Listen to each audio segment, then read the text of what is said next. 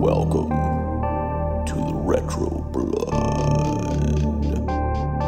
You are all my children now. You want to know what happens to an eyeball when it gets splintered?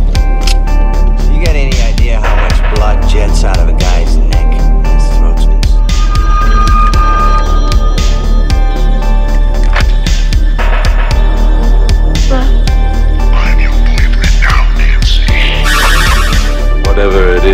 is the dead the appearance of life. It is not the appearance of life, it is life. This is not magic. As you say, I am a scientist. We'll tear your soul apart. Get me back. Get me back, my head. Don't be afraid. No. Be afraid.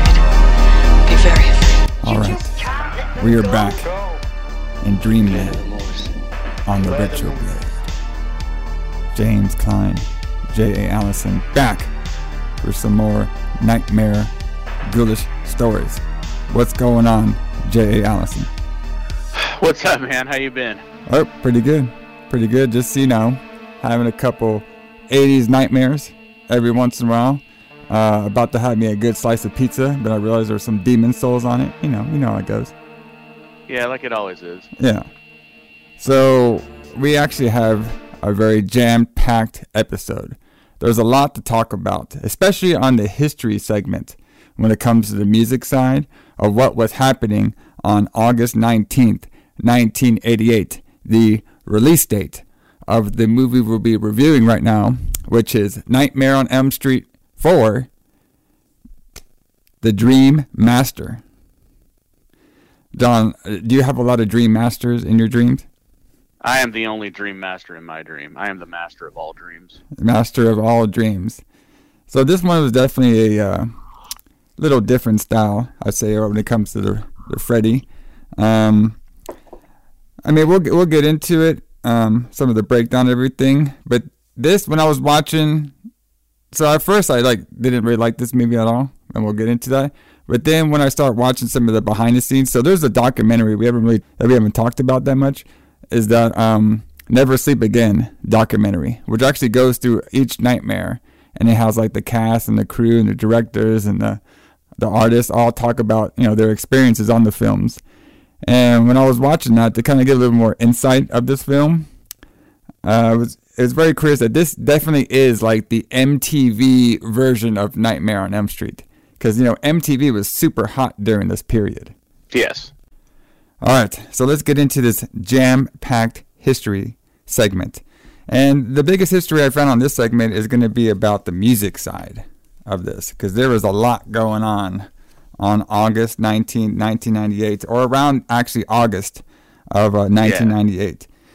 Yeah. So- when I looked that up, there's Mhm. an amazing amount of incredible albums that came out that month. Yes, it's like crazy. Now I'm, I'm probably not gonna go through all of them, but you could say maybe if I missed one, you could probably say which one you found. But I'll go through my list and we'll talk a little bit about them. So the first one I found was a very, um, I guess, traditional type of band that you would see around October time. Uh, Helloween. Are you a big fan of Helloween, John? Oh man, you know I am. Helloween is one of my favorite bands. You know how much I love power metal, Yes. and Keeper of the Seven Keys Part Two is one of the best albums ever made. Yes. And and actually this one right here, Keepers of the Seven Keys Part 2, came out on August 29th, 1988. Did Yep. you have you listened so I've heard a couple of Helloween songs and stuff. They're not exactly would you think they'd be like my type of band because I'm a huge fan of Halloween and everything. I know a lot of their lyrics are kind of like that a little bit, but I haven't listened to them too much. Like how is this album compared to some of the other ones that they have? Well, I would say, and I'm sure there'll be somebody out there that'll that'll disagree with me. For there's always is, but the Keeper of the Seven Keys albums, part one and two, are I I think are the best, the best Helloween albums. Th- That's the best that they ever were. Oh yeah. Um, one and two are both incredible. Honestly, I, I think I like one a little bit better.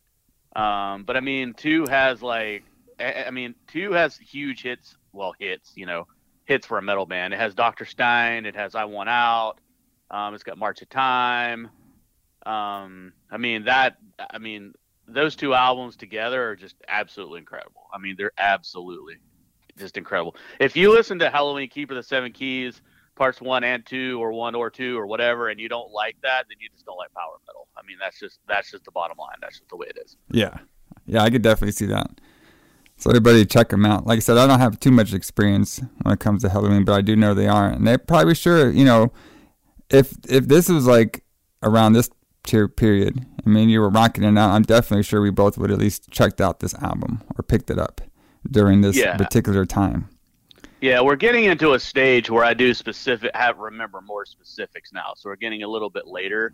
So I do remember more specifics of, of this time period. Um, so this is it's getting a little bit easier to uh, to give you specific memories. Yeah. So the next one I found is a band who, same thing, I haven't listened to too much of them, but if we were rocking out in 1988, John, if we were looking to go to some concerts, if we're looking to go to some wrestling matches, we're looking to go to some um, horror movies, I'd definitely be rocking this band, Armored Saint. All right. they actually released a live album on the release date of this movie, August 19th, 1988. Have you listened to a lot of Armored Saint? Um, yeah, I mean, well, maybe not not as much as I have other bands, but I'm Yeah. a huge Armored Saint fan. John Bush is an incredible singer. Um, you know, he went on to be an Anthrax later on for a while. Yep. Um, but yeah, um, I, I love Armored Saint. They're just as good now as they were like in the '80s. Are they still rocking it now? Oh yeah, oh yeah. They're still yeah. After he got out of Anthrax, he started Armored Saint again, and they're doing they're touring the world and making albums. Wow. So, like I said, I wasn't too familiar with this band either. So I was checking them out last night, and I was checking out a couple of their songs.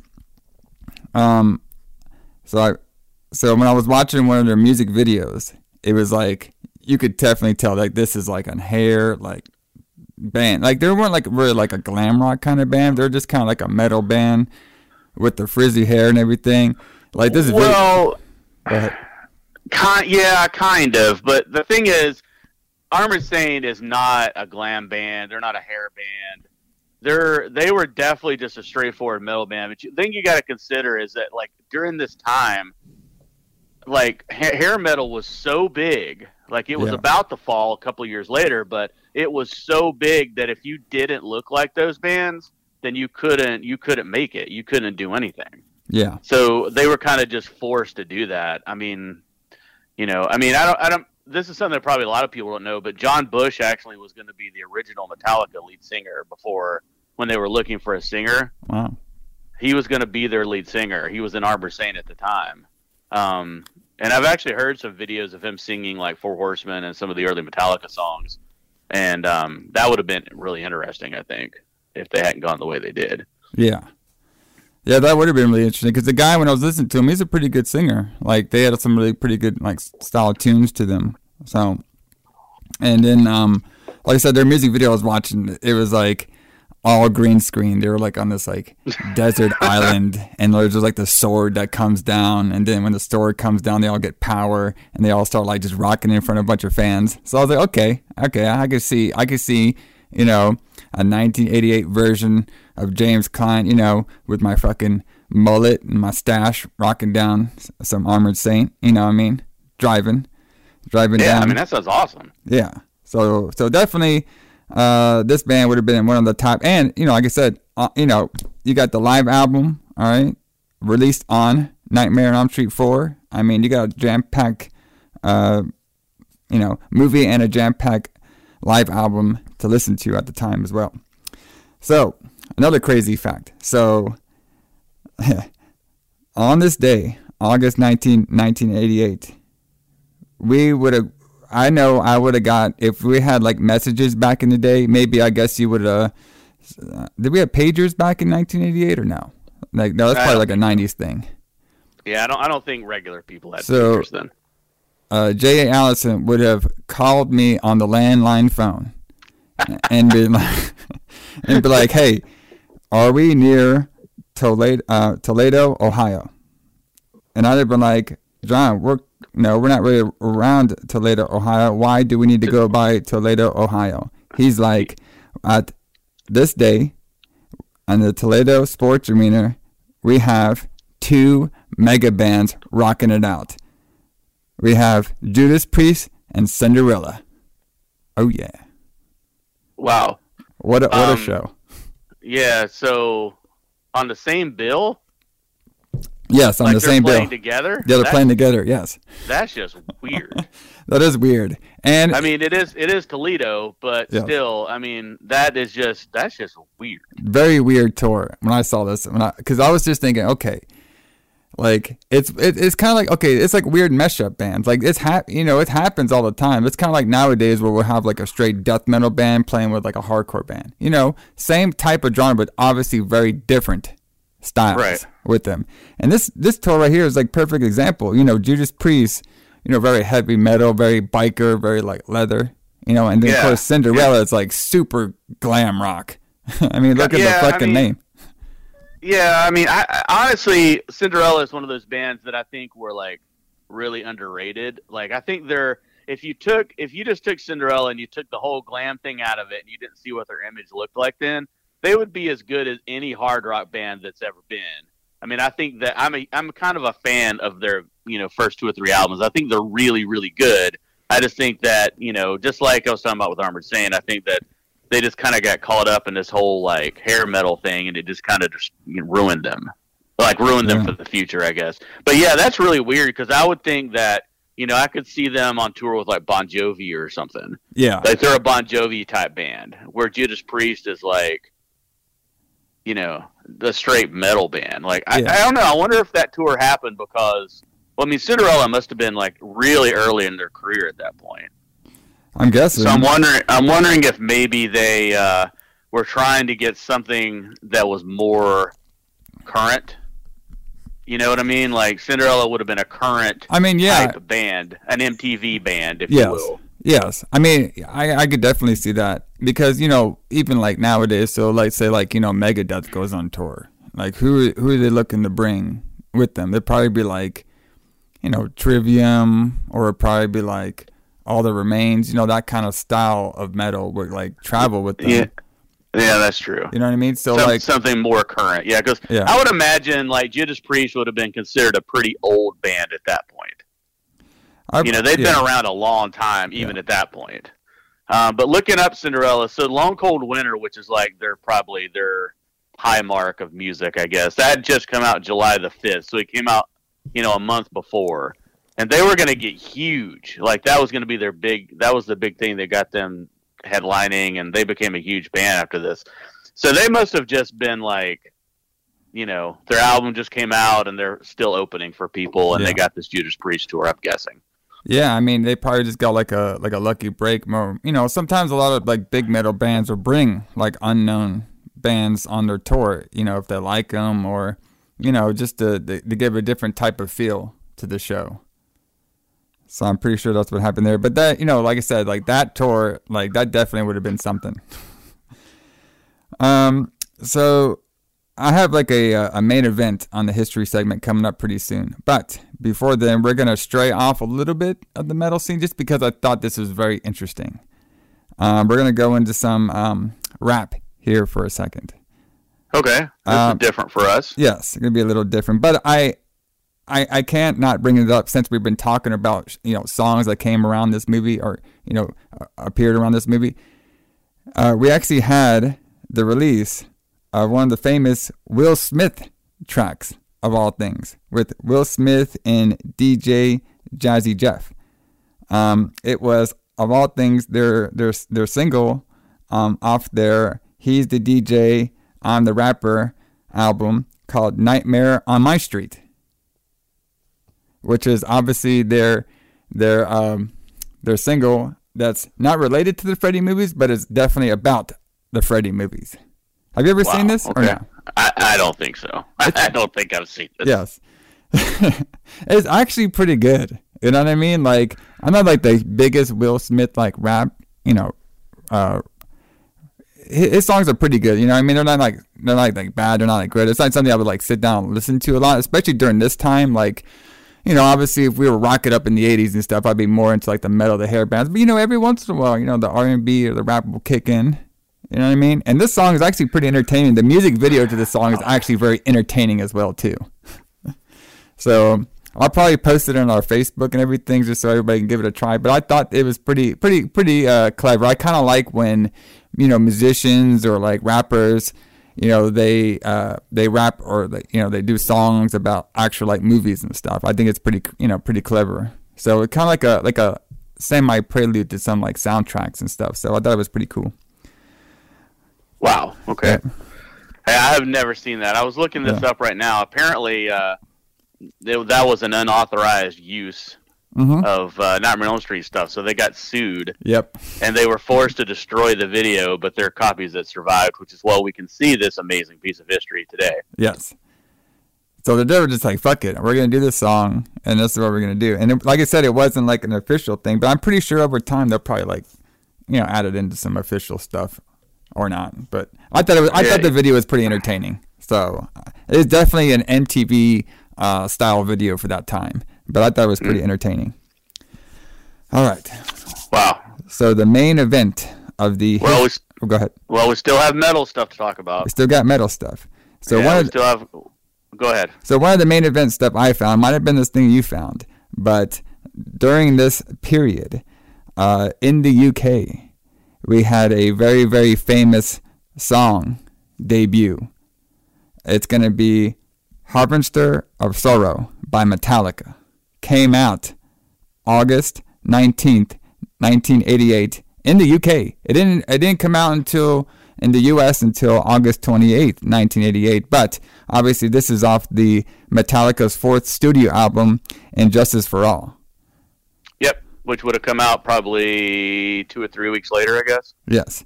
And boy, what a song this is, man. Talk about rocking. And this is actually one of the, this had to be like the height of Metallica right here because, you know, we've already had like Kill 'Em All and uh, Master, Master of Puppets during this time. Um, and Injustice, And Justice for All is definitely one of my favorite Metallica uh, albums. Um, yeah, so I do specifically remember this. I do specifically remember going to school every day and waiting for this to come out. Oh, the single? No, waiting for the and Justice for All to come out. Okay. Did you, did you get a copy of this single when it came out? No, like singles. I didn't buy singles then. Like okay. you could buy like tape singles, I guess, or Yeah. like maybe you could buy a vinyl single. But um, but no, I was just waiting for this album to come out, which would have you know, which is going to be like in the next month in September was when And Justice for All. It's Metallica's finally going to release their new album, And Justice for All, and I was super stoked about that. Yeah. So I mean, like like I said, you know, Metallica is obviously. I mean, this is like when they are like super hot. Like they would just become like hotter and hotter throughout time. But this is when they're like really getting pretty hot um, nowadays. So two things about this song. Uh, well, a couple, uh, maybe three things. So the first thing is so during this time as well, in the summer of 1988, look at this lineup. This is the Monsters of Rock tour. Okay, I, I have a story about this too, but Okay. continue. But continue on. we have fucking Van Halen, the fucking Scorpions, Duncan, Metallica, and Kingdom Come. I mean, holy shit! Can you get more of a fucking rockin' thrash like fucking hair like concert than this? Like fucking. Fucking hair, titties, beer everywhere in this fucking Yeah. tour. I Yeah, mean, like this had to be crazy fucking tour. Yeah, that would have been incredible. and I think I'm pretty sure like this is like the tour because so I, this is relates to the podcast we did um, last week when we talked about the Dream Warriors um, with the Duncan or sorry Duncan I always fuck up their name Du- Dukin, yes yes, Dawkin. Dawkin Continue I don't know I always fuck up their name the Dawkin the Dawkin and that motherfucker Dawkin all right I don't know why I was want to call him Dukin Hi Dukin man that's probably what I'm thinking of It's Dukin playing in Toledo. Toledo yes but uh, Everybody's gonna think you're from Europe or something. I probably am from Europe. Fucking. I- I'm, I'm like our boy who directed this uh, fucking Nightmare on Four. I'm like fucking from Finland. All right. So this guy, he was talking about like I'm pretty sure this is the tour where he was he was talking that he did not want to go on like before Metallica. Like he he wanted to go on like like no no he want he didn't want to go on after Metallica. He wanted to go on to say, before. like Metallica, Kingdom Come opened that that show, and then um, Metallica played next. But yeah, can you imagine like trying to go on after Metallica Yeah. in 1988? There's no way. Yeah, there's no way. Like even he knew that during the time. So because like I said, they were like white hot during this time. So I'm pretty sure there's a lot of like history behind this Monster of Rock tour because I mean I mean what a lineup. So that had to be selling out arenas and everything. Uh, it was in football stadiums. nice. So yeah, so it would be like um because I can remember they played um up in um R- I think it was RFK Stadium in in Washington D.C. and I wanted to go to that so bad, but my mom wouldn't let me go. Yeah. Yeah, I was so into metal, like I was like just. I mean, I pretty much had my Sony Walkman and my metal cassettes with me everywhere I went. I just pretty much just listened to metal in my head, in my headphones all the time. Yeah. You're rocking on the uh are you having like the old uh big headphones with the big uh jack going on there? Yeah. Yeah, Yep. we rocking tapes during this time, huh? Yeah, yeah. I had me a I was still tapes. rocking tapes. I th- I might have had a CD player. I think my aunt got me a CD player sometime around this time, but I was still buying tapes because Tapes were was that, man? well, I needed everything to be portable. You know what I mean? Like I needed Yeah. like you couldn't you couldn't really carry CDs with you at that point. So like I was putting like tapes in my Walkman and I was I was pretty much just listening to music 24 hours a day. So also too on this um, track, this uh, this LP track that they released, um, it actually contained uh, two B sides to them as well, and they were cover songs that Metallica did. We had Breadfan, and we had The Prince. Uh, the Prince was originally by Diamond Head, Yep. and Breadfan was originally by how do you say? Boogie Budgie. Budgie. I never heard of Budgie. What, what are they all about? Uh, they're a new wave of British heavy metal band, like you know, the kind of the bands that influenced Metallica. Okay. Um, like Iron Maiden is a new wave of British heavy metal band. Um, at least, at least Budgie is. I'm pretty sure how it's pronounced. Um, I'm, I'm not 100 percent sure of that, but I, I'm Yeah. pretty sure it's Budgie. But yeah, Budgie. I mean, they're not like a band that I was. I wasn't buying Budgie records in 1988 for sure. But I mean, they're you know they're kind of one of those bands that's you know they're kind of cool. They were they were definitely unusual compared to what else was what else was happening in metal at the time. Um, that's a really good song though. The first time I probably heard it was um, as a Metallica B side because I do remember this single coming out, and I remember the Prince and, and the Breadfan being on the back of it Yeah, I, on the side back B side. I think they also released it on their uh, 19, 1998 Garage Inc. Comp, uh, compilation. So that's Yep. probably where we got a bunch of these tracks from as well too. Um, so also, so another thing before we go into some of the history that you might have is, like I said before, Metallica. So I kind of grew up when Metallica has already been around for a while, and they were kind of like the, I guess, the standard bearer kind of like if you wanted to get into metal, you didn't really know about metal. Like one of the first metal bands you would listen to is Metallica. That's Yeah. where a lot of like, I guess casual, like that's you know how you have like casual football fans, you have casual you know sports fans like that. I was I was in my mind I always thought like Metallica was the casual metal person's fan. Oh hey I like metal. What metal band you like? I like Metallica. Okay, so you're not like really a metal fan. You just like Metallica.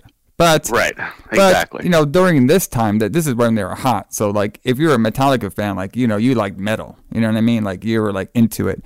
So when I was, you know, because like I said, I, you know, I want to get myself in. When we do this, when we do these shows, I want to get myself into like the '80s mode. You know, like, what would what would the 1988 Greg, you know, what would he be all excited about when it comes to this metal? And so when I was like checking out this song, it was pretty rocking. And the first video I watched, now this is going a little bit outside of the uh, 80s. It was actually a, a, um, a live performance that they did in uh, Moscow, Russia in 1991. And you fucking, you got to see this live performance. I mean, it's fucking something else. It's kind of weird. Have you seen this video or no? Yeah, I watched that live on MTV when it came when it happened. Okay. That was like from that. It's like a huge festival, right? Isn't, Yeah. Isn't Pantera? Pantera's also on that, and Yeah. But like it was so weird watching it nowadays because okay, they're rocking out on stage, everything right. They're just going going crazy, and like the crowd is going crazy too. But then you got like these fucking soldiers and like these like Nazi green looking outfits, just like fucking hitting people with like stick, like the, one of those like uh, boss man's nightsticks and shit. Right. I was like, holy fuck, man! These people, like, it looked like these, they, they looked like this, this crowd was trying to like riot or something, and these fucking cops were like beating their asses and stuff and pushing them all back, like at the beginning of the song, and then during the middle, the middle of the song, all the cops just started taking pictures of Metallica on stage. So it was definitely like a, a pretty wild like live performance video, but definitely something to check out. I'll probably be posting it upon the uh, Facebook as well.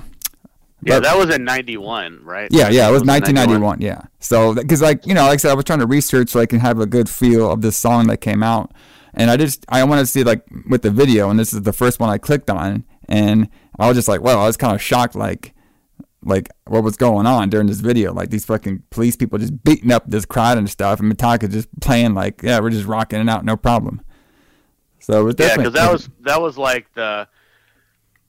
I mean, I don't like during that time. That was like when like you know the Soviet Union was falling, and um, you know like they were. This was like I don't want to say it's propaganda, but it was like you know like see like like American people are free and Russian people are not free because they can't go to concerts and not be beat up and that kind of thing. And then now I mean that, that you know that's kind of true. You know I mean like they didn't you know, you couldn't really like in the '80s. I, I remember hearing stories about how later on that came out later on about how you couldn't really buy music, like you couldn't buy Western music in Russia Mhm. at all.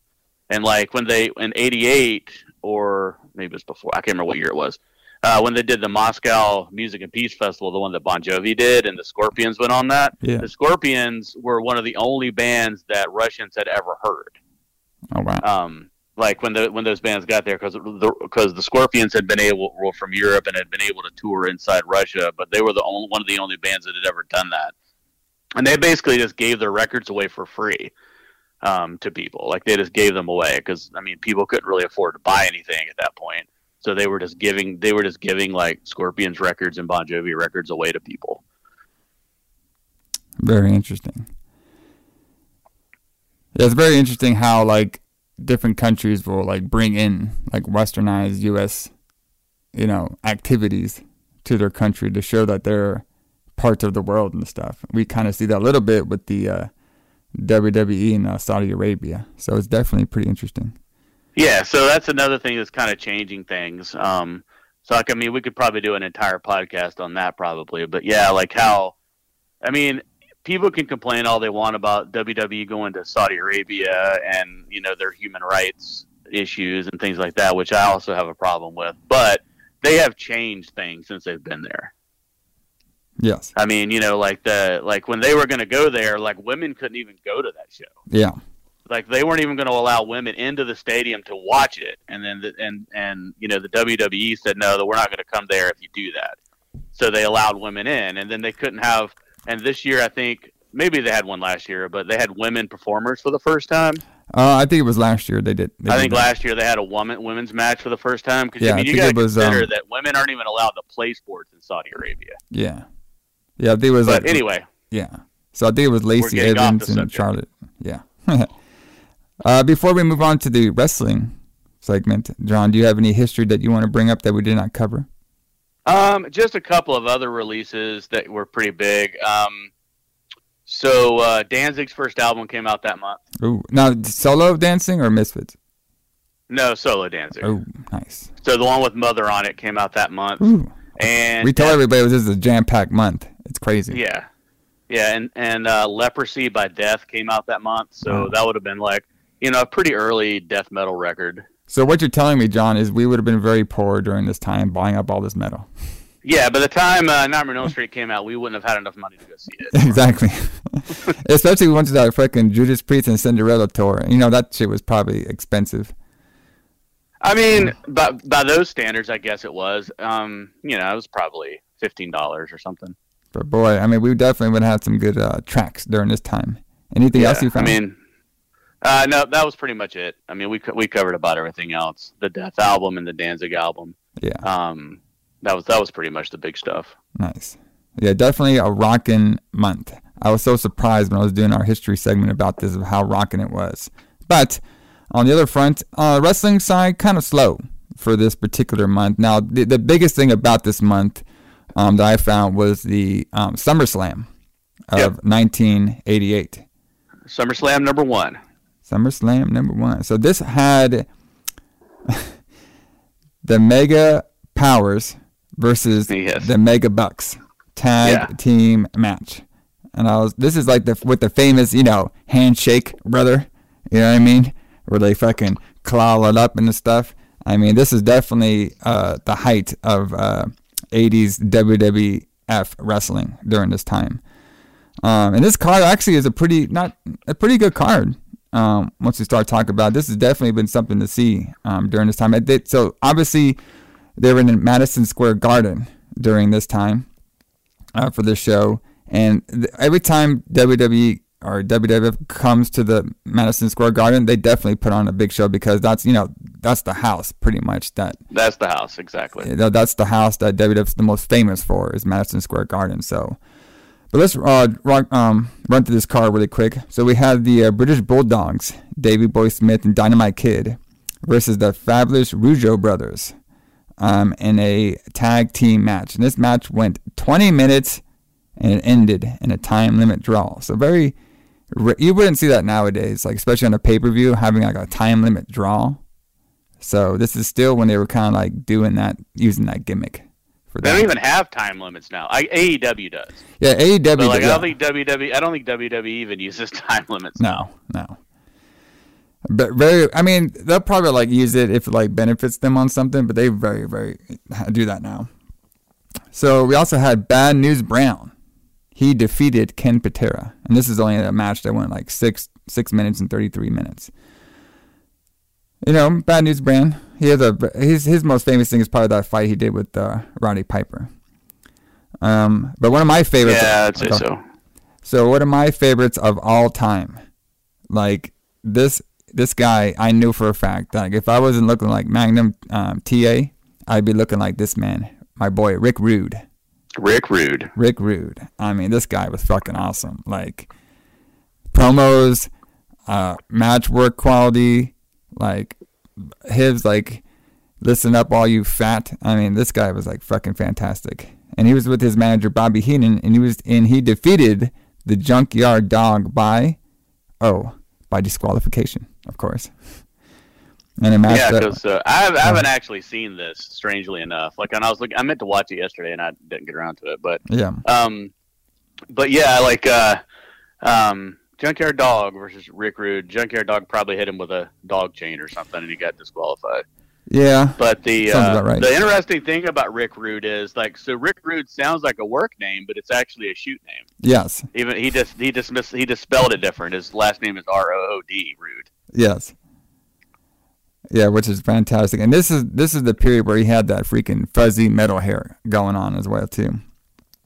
And then his um his finisher was always one of my favorites, the Rude Awakening.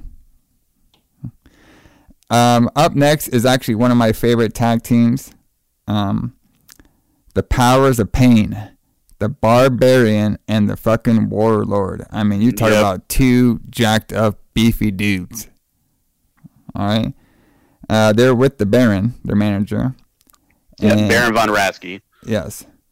And they defeated Nikolai Volkov and Boris um, in a ta- just a regular tag team match, five minutes and 27 seconds. So, um, good old showcase with the powers of pain. Like I said, one of my favorite. Now, now this is like one of my top favorite tag teams, but I think if, if when we talk about the Barbarian, my favorite partner he ever had was Ming. Uh, when they did the the Faces of Fear. Faces of Fear. Oh yeah, yeah, for sure. Now that was a fucking badass team. But I think the Barbarian is actually a very underrated wrestler. Like he, I mean, like he didn't do all that fancy moves, but this dude was always jacked. He always looked like he laid the shit in. He always looked like impressive of everything he did. Um, so I was always a big fan of the Barbarian. And yeah, he'd wrestled name. forever. Yes. Yeah, he lives in Charlotte now. I think. Oh yeah. Nice. Yeah, I think I'm pretty sure he does because he was a Crockett guy originally. Yes. Before he went to WWE, he had worked for Crockett for a while, I believe. So now we are getting into the 80s, super 80s portion of the wrestling uh, uh, portion of our show. The Ultimate Warrior defeated the Honky Tonk Man and for the WWF Intercontinental Ch- Championship in only 31 minutes. Now I remember this match. 31 being- seconds. Yeah, 31 seconds. Sorry. Yeah, that that that I can't imagine how embarrassing that would have been. I mean, you know, the Ultimate Warrior had to have been like a huge star at this point. Yes. Well, he, uh, And he- during this time, go ahead. As I was saying, that match goes 31 seconds. Well, during this time, this is when they really like pumping up the Warrior. Like he was getting hot during this time, and this is also too when the Honky Tonk Man. I think he had like his like year long reign with the Intercontinental title, and I guess they just decided like, hey, we're just gonna fucking go out there. He's just gonna run the ropes, jump on the motherfucker, and take the title. Let's get it get it done with. They kind of like they, they did a lot with the the Ultimate Warrior because obviously the Ultimate Warrior wasn't like you know no Bret Hart or nothing. Um, he was more about No, the, the That's for sure. He was no Bret Hart. he was all about the hair, the tassels, the, the face paint, the metal, you know. yeah, he just it typical WWE style. He just looked like a wrestler. Exactly. Uh, you know, because this is, I mean, you'll you'll be seeing throughout this whole show, like this is definitely. We should just call this like the MTV like episode of the fucking Retro Blood because everything that we're seeing is like influenced by MTV during this time. They're just so hot during this time, like the wrestling, the music, the movie.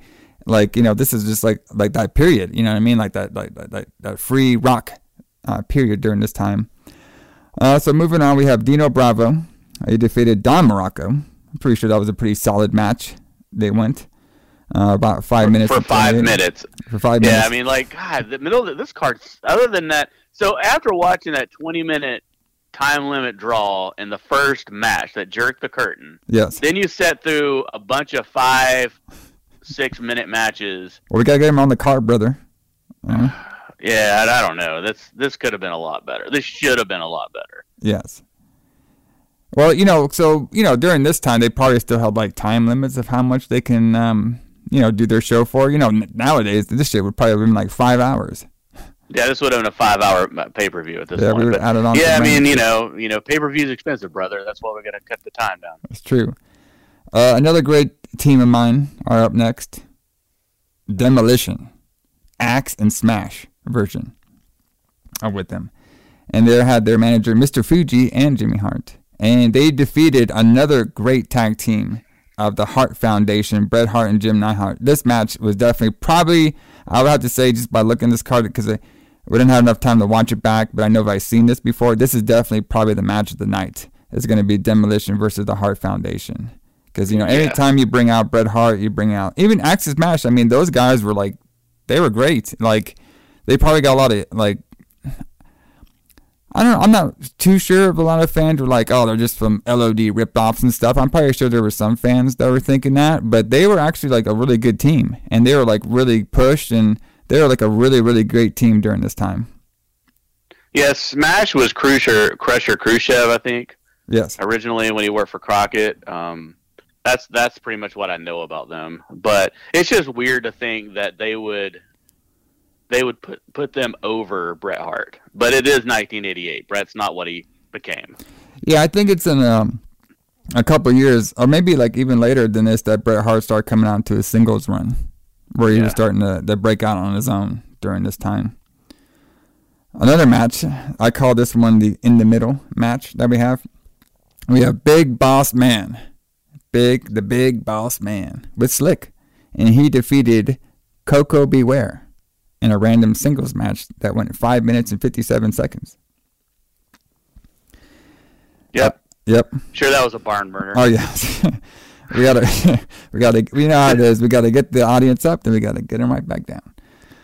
Uh, yeah, I mean, I've I've actually become in the last few years kind of a huge fan of uh, Ray Traylor, the guy that was the big boss man. I've, I've become a huge fan of his work. I think he's a very underrated wrestler. Yes. Um, but and I wish I'd appreciated it more like during his lifetime. But you know, um, I would I, this would have been my bathroom break for sure. Yeah, I probably would have said so. Um, so same over here too. Now, I remember the Big Boss Man when he when he came into the WWF during 1998, and he he was with McMahon and the whole corporation. Um, when he was basically like the SWAT uh, gear boss man, of course. Um, when he uh, drove off with the Big Show's dad. yeah. we just pulling the the coffin the behind coffin. him. Yes, and then he's, he he he fed Al Snow uh, a dog to him, Pepper, and that was also a great Yeah. moment of the big boss man. So boss man, he's done a lot of shit. I mean, so we had like you know Ray, we had the uh, uh, big Bubba Rogers and stuff. So definitely a, a great wrestler. Um, now this match is very interesting. So, and it actually went one of the longest matches besides the opening match and the main event, and then the, the tag team title match was Jake Roberts. He defeated the man, the myth, the legend, Hercules. He did. Yeah. Yes, in a 10 minute and 06, uh, 10 minute and six second match. So I wonder who the face was in this. I'm having to guess Jake Roberts during this That's what I'm thinking too. Like I said, yeah, it has to be because Hercules was mostly a heel during this whole time. Um, and then of course we get the ultra main event, uh, the Mega Powers, Hulk Hogan and Randy Savage with Miss Elizabeth defeated the Mega Bucks, Andre the Giant and Ted DiBiase with Bobby Heenan. Um, and, and also too we had a special guest referee of Jesse Ventura during this time. So a lot of unpack over here. I mean, obviously Hulk Hogan and Randy Savage were like probably like the two biggest baby faces in wrestling during this time. Um, this is like when Andre the Giant was, you know, very very popular figure, but obviously winding down his career a little He bit. He was definitely winding down his career. It probably. I mean, this match went 14 minutes. It probably took Andre 10 minutes to walk to the ring. Yes, probably. And they probably, and obviously Ted Dio obviously did most of the work during the whole match as well too. And I do remember this: uh, they won from uh, distraction by Miss Elizabeth pulling up her skirt. hmm All right, I do know about that. Yeah. Yes, and so it's always weird with the Hulk Hogan matches when you watch him back. Like he did like every like heel tactic, but yet he was just the biggest baby face during everything. And of course, um, you know, for this whole card, my main man would have been Randy Savage. He's probably would have been him and Rick Rude would probably been my favorites throughout this whole period of uh, WWF wrestling. So Yeah, he was the best wrestler in this match for sure. yeah, so pretty pretty hot card. Like, I mean, during this era, like I would definitely would have liked to get a ticket to this show, and I definitely would have. Were they still showing it in like uh, theaters during this time, or this uh, when pay per view was Uh, around? Pay per view was around. I don't know if they were showing it in theaters at this point at all. At that time, I didn't even know that existed. Like, I didn't know you could go to a theater and see WWF stuff. Yeah. So I mean, definitely would have been like I said, we would have been definitely poor from from uh, during this uh, month of August, 1988. What's going on, everybody? This is James Klein from the Retro Blood podcast. I'm just taking this quick timeout to let everybody know about the brand new Retro Blood Facebook group page. We have exclusive videos on the Facebook page, videos pertaining to each episode of the podcast that we do, and some special videos from James Klein himself from his YouTube channel, Makeshift Kings. So come join us on the Facebook page and check out the Retro Blood on Podbean, Stitcher, Apple, and all your listening devices. Now let's get back to the show. Let's get into the main meat. Let's get into the nightmares. Let's get into Nightmare on Elm Street 4. The Dream Master. The fucking Dream Master. Oh, and what a what a film this was. Yes. So so just some overviews before we break some stuff down. This movie was a little hard to watch. So yes.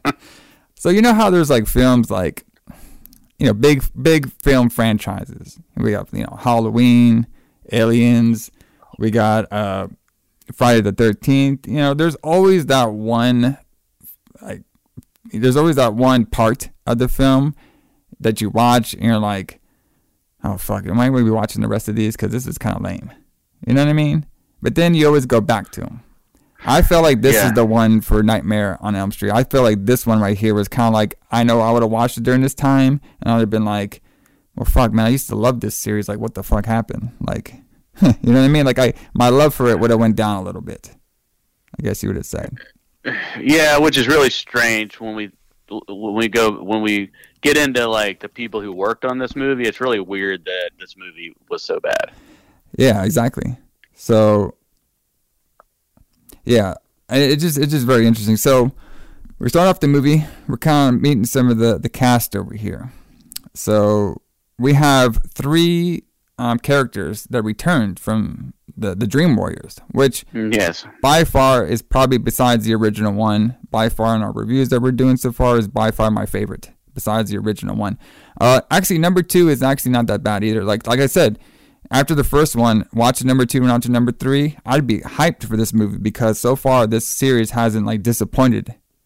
No, me number as two was actually. I mean, you know, if I remember, if you know, if everybody remembers, number two was re- a lot better than we thought it was going to be. Exactly. Now, it doesn't have to do with anything of the story going on right now? No, but Absolutely it- not. But it was still good on its own.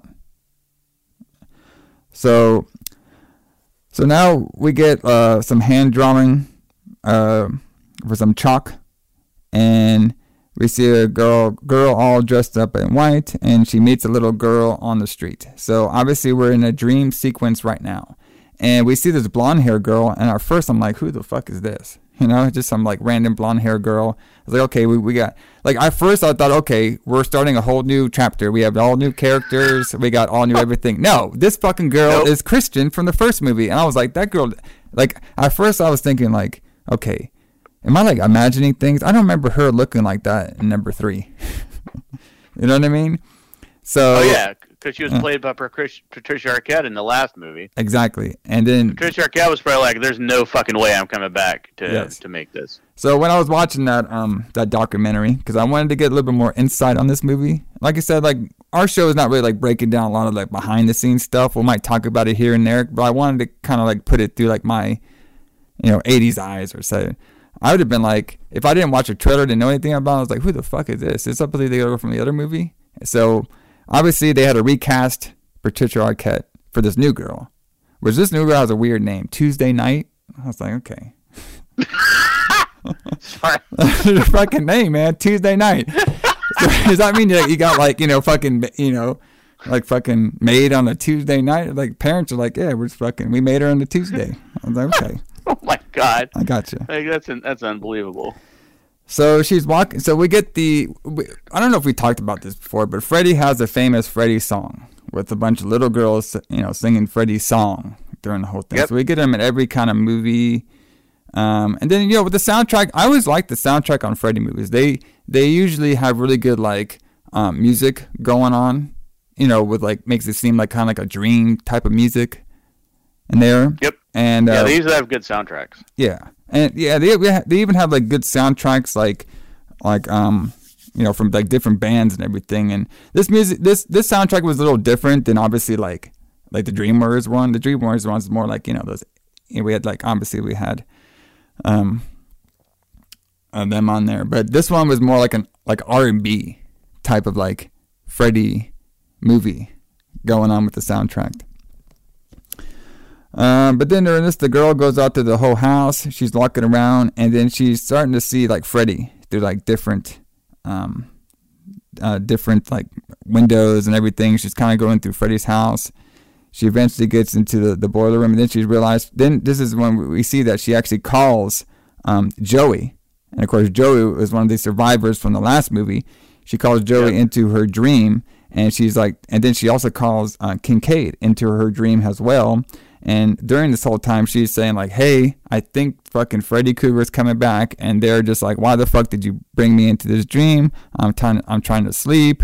Um, I guess Kincaid also brought his dog into the scene Yes. as well, and they were going back and forth. So Kristen believes that Freddy is coming back.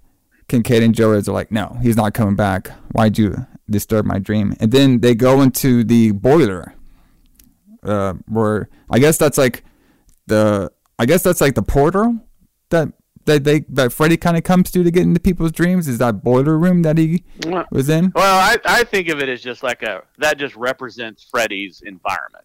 I got you. So anytime you're in a boiler room, then you automatically know that Freddy's around, or you or you should at this point.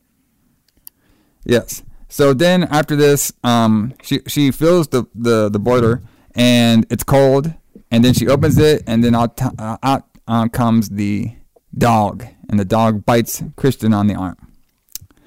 So and then during this, um, we get then we cut to this is when we start meeting some of the new kids in this movie. So we have Kristen. She's listening to, like I said, we have a lot of R and B uh, music going on during this time. Uh, Kristen meets up with uh, the character that we're gonna find out that's that's her boyfriend, this guy named Rick. So during Rick. yeah, Rick, our boy, our, our boy Rick, who's somehow a karate guy. Okay, he like, I guess, I guess he watched a lot of um, Karate Kid during this time. I'm guessing. Well, martial arts were really popular during this time. Yes. Like in the middle of the '80s, you had all this like Sho Kosugi ninja movies that I loved all that shit, and then you had American Ninja with Michael Dudikoff, and you had all this shit that was coming out that was just all martial arts stuff. So martial arts stuff had made a comeback at this point. So that's why we have the Karate Guy. Yes.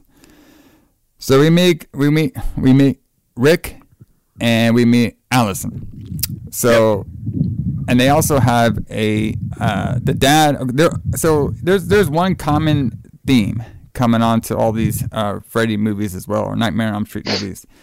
We have to have one dad who's a dumb dipshit asshole. Right. I the- all the think I think that and the abusive uh, gym coach is like the uh, yes.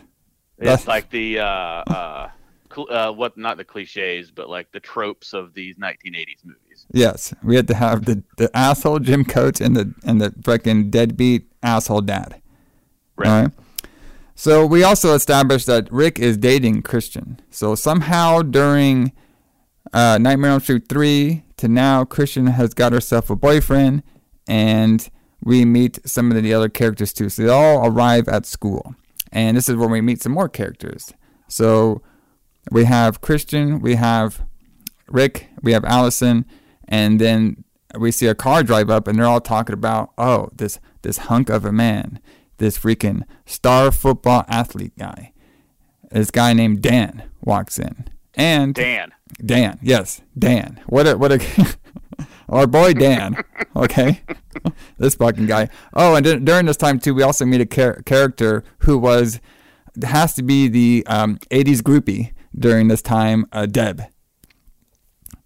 And she was the one pumping up like to Allison of how hot this Dan guy was, which is really weird because this Deb girl, she looked like she would like she would she she she seemed like she would like our boy, uh, like Metallic or something. She seemed like she would like all these hairband guys, but nope. Well, I, well, I was gonna say Deb looks like she should be in a Whitesnake video. Yeah, exactly. I mean, she looks exactly like the girl that's that was in the Whitesnake video, the, uh, Ta- Tawny Kitaen or whatever. She looks exactly like that. yeah. So it's like, and then Dan comes in. He looks like some normal '80s jock dude. So this is very interesting.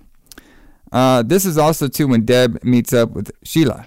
So Sheila is our nerdy uh, school uh, black girl. All right. So this character is really weird too. So we'll talk about some more. But these characters, I, I feel like in this movie they didn't really have like a lot of time to like we we didn't get a lot of time to get to know them. Like they they gave us some stuff to kind of get to know them, but like I didn't really have like an investment in a lot of these characters. So No, no, not at all. so Deb and Sheila are talking about um some like book, uh, Destiny, and apparently it's a book, but uh, Sheila told her to get a VHS about it. I'm not really Yeah, sure. because she she because Sheila is this the smart one. Yes. Um, and then we actually have one of my favorite 80s lines. I don't know if you caught this. So uh, Sheila and Deb were talking, and then Sheila, she's an asthmatic girl, so she starts like doing with her um her asthmatic um what do you call those things? Uh, like an Inha- inhaler. yeah, inhaler. Yeah. I bet. We had this we had this dude be like, "Hey, baby, you're sucking on the wrong nozzle." I'm not joking. I rewound that shit like three times to make sure I got that right. I was like, "Holy shit!" This is my. What did you say? Just fucking randomly. I was like, "Damn." I was like, "Listen." Like some of those, some of those lines, like I can't help it not to, not to do 'em. Like they're just like fucking fantastic. I would totally use that line. Okay. don't don't tell me you wouldn't either. 'cause That's a fucking great line. And then Deb says something about penis envy. It wasn't as good, but I was like, that's the line of the movie. All right, right there. All right. So at first I thought we were starting this shit off like hot. I was like, okay, we got this shit going. I see how it is.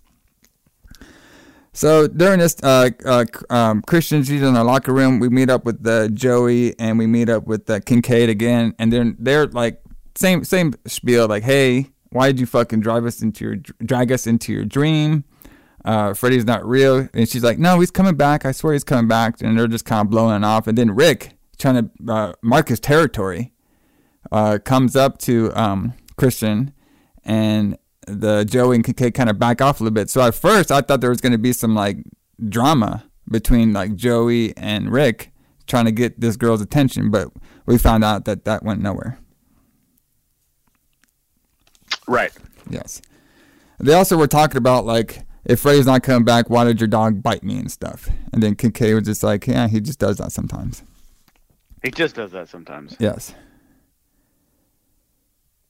All right. So during this time, um, we get a little bit more relationship with Nick and his dad. This is when we kind of find out like the dad's kind of a dick, and because uh, we find out later that the mom died um, with Nick and Alice, and then the dad's hasn't been the same since then.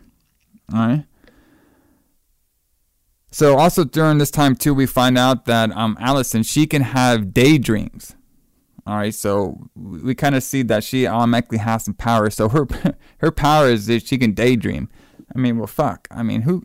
That's a apparently that's her power. She can daydream. She can control her dreams, basically. Um, Allison, have you ever met anybody that can control their dreams? I have I have not. Okay. Um, um, but yeah, so that, that that's when we find out Alice can control her dreams. Yes. It's, it's not that she necessarily that she can daydream, but she yeah she can control her dreams. Yes. Yes. So, um, so during this, we she she does like two things. She daydreams about Dan talking to her, and she daydreams about killing her dad, which is like okay, fuck. Little, some little crazy dreams there too. So after this, we get Kincaid, and a little Easter egg. His dog was actually named Jason, which I thought that was pretty clever. Um, so this is when we get um, Kincaid dreaming, and he is entered into the car junk lot from the first movie. And he's walking around with his dog. His dog is Jason. Dog, dog's name Jason. Is walking around the scene with him. And apparently, we had to figure out how is Freddy going to get resurrected. Allison, do you know how Freddy will get resurrected in 1988? By, by a dog. Unfortunately, but uh, you go ahead and fill me in. by a dog pissing fire on his grave. Yes. Yes. So that was the uh, yeah of all things they could have thought of. That's that's what they came up with for this. Yes. That's how that's how Freddy came back because the dog pissed fire on his grave. Yeah. I mean, it's just some evil hellion dog. I mean, his name is Jason for crying out loud. I mean, what did he expect? All right. Yes. So anyway, so we're only what like 15 minutes into this movie. Yeah. At this point? So we're also into So this part wasn't. we got so far. yes. So this this part actually. So there were some cool parts about the scene. Um, obviously, uh, Kincaid's in the junkyard. He's always good with one-liners. I always like this character. He's you know, kind of like that really good character with one-liners. Um, we have a bunch of exploding cars everywhere. Um, we got Freddy um, getting like his bones are getting back together, his skin's getting back together. He's coming out of the ground, fire everywhere. Um, then we have a good old fight scene between the two of them. Kincaid gets the upper hand by like just pushing a fucking car on this guy. Um, uh, and then like you know, fire everywhere and stuff. Um, and then we get a lot of references to like Dreamland going on at this time as well too. Um, and then eventually Freddy gets the upper hand on Kincaid. Um, rips his claw up his stomach, and then Kincaid's all see you in the hell. And then he's like, "Who do you think made hell?" So we're getting Freddy and we're getting his one-liners during this time as That, well. that was a good one-liner. That was pretty good. Yes, and then we during this time we see Kristen waking up. She's looking a little nervous. So, um, so Joey. Uh, now we get Joey. All right, and of course, what is he watching? He's watching a couple MTV, of course, during this time. So Joey is like a low key, uh, one of my favorite characters because this guy represents every teenage boy that would probably be almost in existence. You know, freaking probably likes to party, like to skateboard, has a freaking hot woman poster in his room. You know what I mean? Listening to some metal. All right, maybe he's listening to that new Metallica song that came out. And he has a waterbed. Allison, have you ever had a waterbed? I have not had a waterbed. So I've Not- had not a waterbed before, and they Wow. are kind of weird. I'm not gonna lie. Um, they they could be good because you know you get a little relaxing on there and stuff, but they are a little creepy. And I really liked how they used the waterbed for a death scene during this time. That was really cool. But what Uh-huh. was the uh, benefit of the waterbed? Like, why why would you have a waterbed? So let's see. Pretty sure it was to maybe help you relax better or something. I'm not really sure. I think it was just like the the fad of having a waterbed. I was Like about to say that sounds like a 1980s fad to me. Like, Yeah, why, because- why would you have a waterbed? I couldn't do it now. Like there's no way I could sleep in this waterbed now, constantly moving on the bed and stuff. You know, I mean they were kind of comfortable, but like I don't remember it being like that comfortable, and I actually kind of remember it being like a little more annoying than anything. Uh, it seems like a lot could go horribly wrong with a waterbed. It can because if you have a leak on there and everything, Yeah, like what if you accidentally like poke a hole in it in the middle of the night? Yeah. So, well, maybe we can ask Joey because he got more than poked a hole in it. Oh yes. So well, we find out what happens. Yeah. So Anyway, Joey's the movie will tell us what happens if you poke a hole in a waterbed. so Joey, his power is he has wet dreams. Okay. basically, yes. That that is basically his So, so his We've dream. gone we've gone way downhill from the Dream Warriors. So, like, you So know, it- Kincaid with super strength, moved on to, uh, and then the guy with the wizard powers to uh, to Yes. uh, um, Joey and his wet who- dreams. Yes. And Joe and his wet dreams. Yes. So Joey is now uh, he he dreamed to his existence the uh, blonde hair uh, hot girl underneath his waterbed. So he sees her. He's like, "Fuck." Well, first of all, I'd be kind of freaked out. Like this, I was like, "What? I really dreamed his existence. Am I killing her by having her in my waterbed? Like, what's going on here?" so next thing I know is he's there. He's all ready to go. He's trying to get this girl out of the bed. Next thing we know, Yeah. boom. Oh, go ahead. Yeah, because this seems perfectly normal, right? Yes. Like, um, like, like there's a there's a there's a nude girl inside your waterbed, and, and the first thing you think of is how can I get her out uh, to to have sex with her. Yes.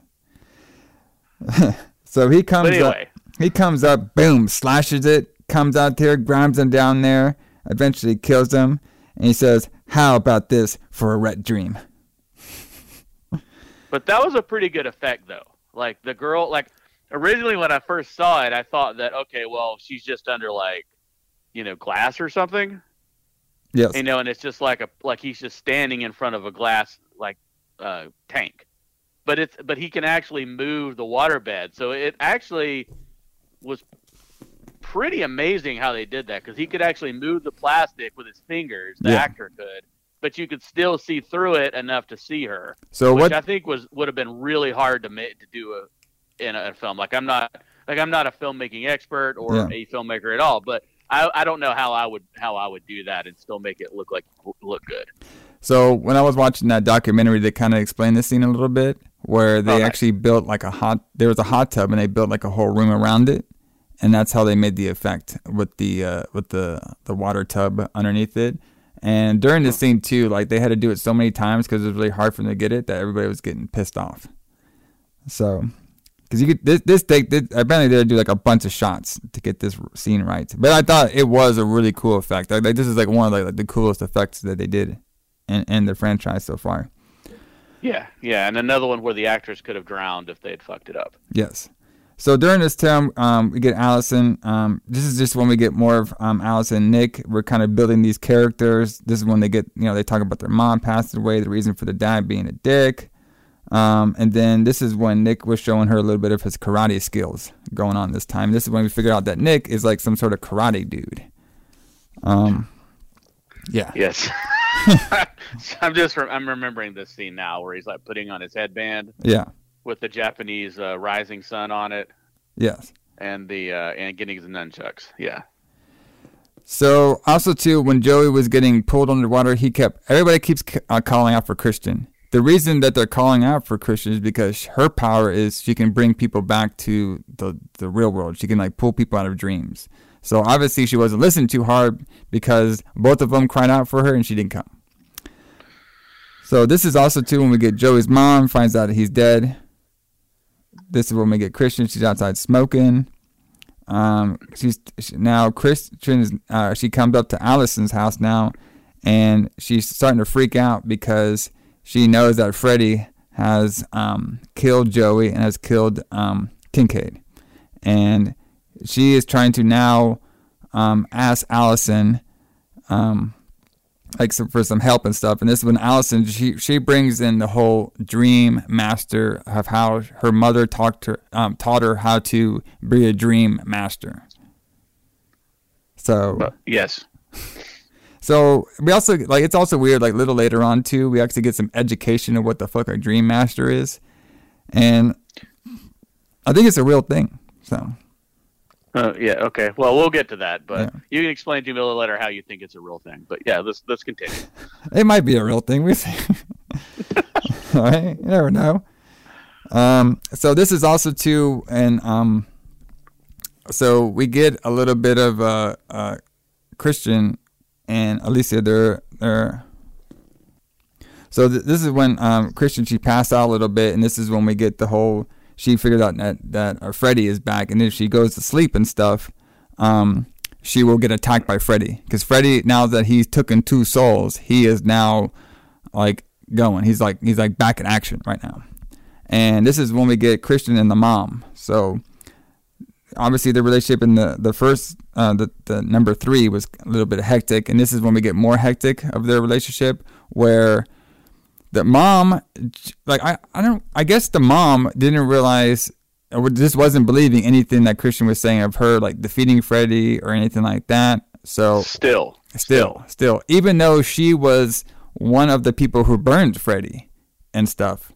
And- Apparently so. Apparently so. So, yeah. yeah. this part is the start. The part that's starting to fall apart for me.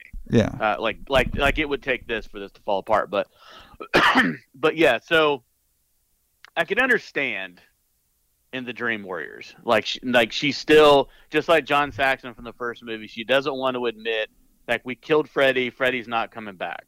But at this point, at this point, like you, you would you would think that she would maybe think that something something is going on. yeah.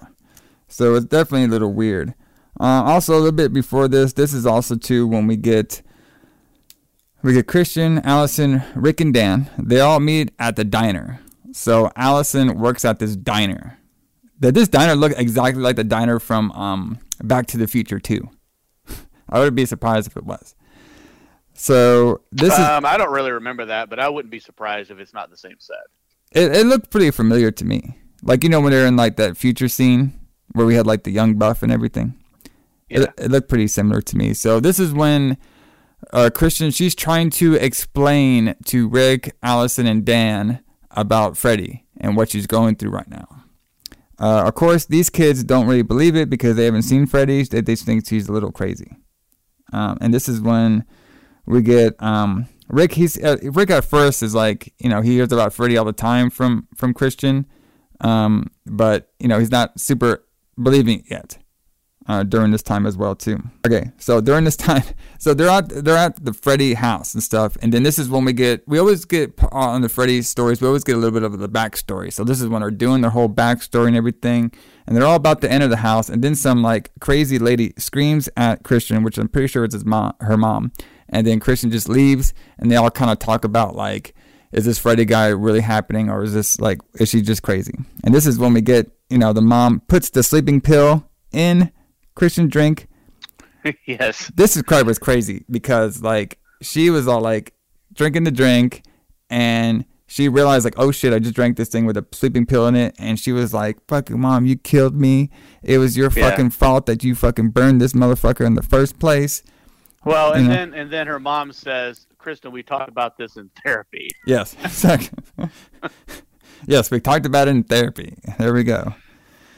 And then uh, she's uh, Yeah, she tries to Yeah, call so- Allison, so she yeah, wants to call. she's like, "Mom, you just killed me." Yes, Even though she has control over her dreams and she can bring herself inside and out, like so. This is uh, this doesn't make any sense. Yes. So so okay, so Kristen can go. Her power is that she can bring people into the dream and out of the dream. yes. So why doesn't she just bring herself out of the dream every single time? Well, maybe if she got drugged with some sleeping pills, I guess maybe it did the opposite effect where she couldn't do that or something. I don't Uh, know. maybe, but I don't think that's that's not mentioned anywhere. I don't think that's canon to the Nightmare on Elm Street series. It doesn't mention that, but like it, like her power, like her power made sense in episode three because we like she can bring other people into the dream, but sh- but but why doesn't she just come out of the dream every single time? You know, and then as we find out a little bit later, they have a dream master. Yes. Um, but uh, well, I guess we haven't developed that yet. So Well- we, the Dream Master doesn't know about about their power yet. Yes. So during this, when Kristen wakes up, she thinks she's in her own dream because she's on a beach. She's doing a little tanning, and there's a little girl over there, and she introduced herself to the girl, and the girl, little girl's name is Alice. So we're already seeing that somehow Kristen has brought Alice into her dream, and of course we get the shark Freddy during this time, yes, thought which I was- thought was amazing. Yes, I thought that was so. There's actually um, an extended scene of this um, that if you watch like the Nightmare on Elm Street 4 trailer, it's like a longer version of this scene where there's a little bit more talking parts to it. It's actually pretty interesting. Um, and Freddy has a pretty good like one-liners on it as well too. But during this, she realized like, oh shit, Freddy's here, and then eventually Freddy um, grabs and pushes Kristen down into the sand, and then they go into the uh, boiler room. And this is when she realized like, oh shit, now I gotta fight. I'm the only one left. She's like the last Elm Street kid left alive. And this is also too when she pulls Alice into her dream. So I think she might have done it. Did she do it by accident, or I couldn't really tell? Like she, she was just like Alice just appears into the dream. Yeah, I'm not really sure. I wasn't really clear on that that aspect of the story about whether that was on purpose or not. Yeah, so I'm guessing, um, because I'm trying to break it down a little bit. I'm guessing that when she called Alice, that was the trigger point of bringing Alice into her dream, because when she brought Alice into her dream, Freddy's like, "Oh, good, fresh meat." So now Freddy has attached him, his spiritual nightmares uh, juice or something, on to Alice now. And we have a big, a little bit of a struggle going on. So this Alice, I mean, this Kristen, she doesn't have like any of the powers she had in the fucking third movie. Remember, she did like some like gymnastic shit going on over here, did some luchador moves and shit. No, not this time. She just he just grabs the fucking girl, throws her into the fucking fire. Yes, exactly. Yep. Uh, yes, he just threw her. He just threw her into the boiler. Right. Yeah, Is yeah, the scene we're talking about? Yeah, yeah, pretty much. and the, she uh, starts. fu- Yep. the- yeah, Yeah. which is full of apparently water that's on fire. But Yes. anyway, It's a fucking random water on fire. Um, so then during this time, um, when Kristen is thrown into the boiler room water of fire, she is all burnt up now, and she releases the, her soul to Freddy, but then Alice got her power. So we got like Freddy captured her soul, but Alice has captured her power of I guess Yep. bringing people back from dreams or something. right. So now we have more lore. So Yes. um, we find out that Freddy st- gets stronger by stealing their souls, and Alice may be getting stronger by taking their powers after Freddy kills them. Yes. And this is also too when we get Shuddy, he shows off his chest. We see all the kit, all the all the souls that he has in his chest and everything, and he's just getting more powerful. And then during this, um, Alice wakes up. She sees a Freddy, uh, a photo of her, and her and Freddy, and then we have now established that now uh, Alice is now our main character because all three of the original characters from Dream Warriors have now they're not warriors anymore. They're dead. They're all gone. Yep. So we've killed everyone. So okay. So let's let's let's. this is going to be a little bit longer of an episode than we normally do, Yes. probably because. So let's let's take this in for a minute. So now we had Wes Craven come back for the Dream Warriors, so not for Nightmare Three, Yes. right? And he saved it, even though Nightmare Two was better than we thought. he saved it by introducing this Dream Warriors concept, which was pretty cool, where they all had these powers that they were going to fight the evil Freddy. And then, so we're probably maybe 30 minutes into this movie at this point. Yes. And now we've killed all of the Dream Warriors. Yes. Already. All Already. the Dream Warriors are dead. So this remind me of a um, WWE Raw booking. Okay, so we do a little bit of we have a couple weeks of solid storytelling, and the next thing we know, oh fuck it, we're done. We're just moving on to new people. Yep. So Yep. We have uh, we have our established star job to uh, Jinder Mahal. yes, you can. So uh, it, it is kind of it is it is like a little weird like how it kind of like transitioned to because I thought they can build upon like and then also too where the fuck was Nancy like she was just well, like gone. died. Oh yeah, that's right. She went on. Yes, that's right. She died at the end. I forgot about that. I mean, she'll probably come back too. But uh, Maybe we shall we shall see. Yes. Well, I'm surprised that you know the Nancy character didn't like be able to like do what Freddy did and like conquer dreams or something. But anyway, yeah, it's just kind of weird how they killed off. Like we built all these stars in number three to like pretty strong characters, and now we just fucking kill them all off, and we got this whole new cast. Here, here, everybody, like on your people. like, right.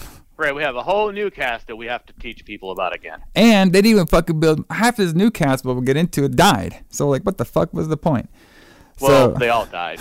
Spoilers, but yeah. so this is when um this is uh so Alex starts freaking out a little bit. Uh Rick shows up. Um then this is when they figured out like, oh crap, they all ha- like Alice is like, hey, we have to go right now to Kristen's place. She is in trouble. Like Rick, come with me. They all rush to Kristen's house. Fucking her room is on fire. She's burning everywhere. The mom freaks out. Everybody all freaks out, and uh, we get the we get the funeral scene for um, Kristen.